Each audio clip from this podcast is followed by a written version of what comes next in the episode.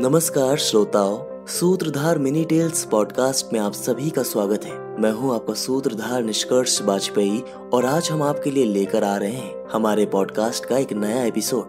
दोस्तों, इस एपिसोड में हम आपको बताएँगे कि कैसे इंद्र के पुत्र जयंता ने एक कौवे के रूप में माँ सीता के पैरों पर वार किया था। चलिए सुनते हैं पूरी कहानी हमारी आज की मिनी टेल्स में। इंद्र के पुत्र जयंत की कथा। देवराज इंद्र के पुत्र जयंत ने एक बार भगवान राम के दैवी होने की परीक्षा लेने की सोची और एक कौवे के रूप में माता सीता को तंग करने लगा। जयंत ने अपनी चोंच से माता सीता के पैरों में प्रहार किया, जिससे उनके पैर से रक्त बहने लगा। माता सीता का रक्त देखकर श्री राम को अत्यंत क्रोध आया और उन्होंने एक घास के टुकड़े को अभिमंत्रित कर जयंत की ओर प्रहार किया।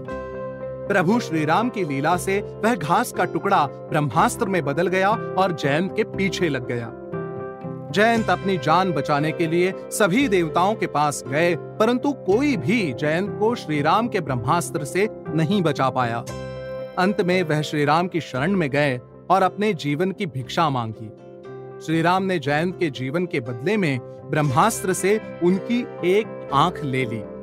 तभी से कहा जाता है कि कौवे काने होते हैं। दोस्तों, हमें आशा है कि आपको हमारी आज की कहानी पसंद आई होगी। सूत्रधार मिनी टेल्स पॉडकास्ट के अगले एपिसोड में आप सुनेंगे भुशुंडी के बारे में, जिसे कौवे के रूप में जन्म लेने का श्राप मिला था।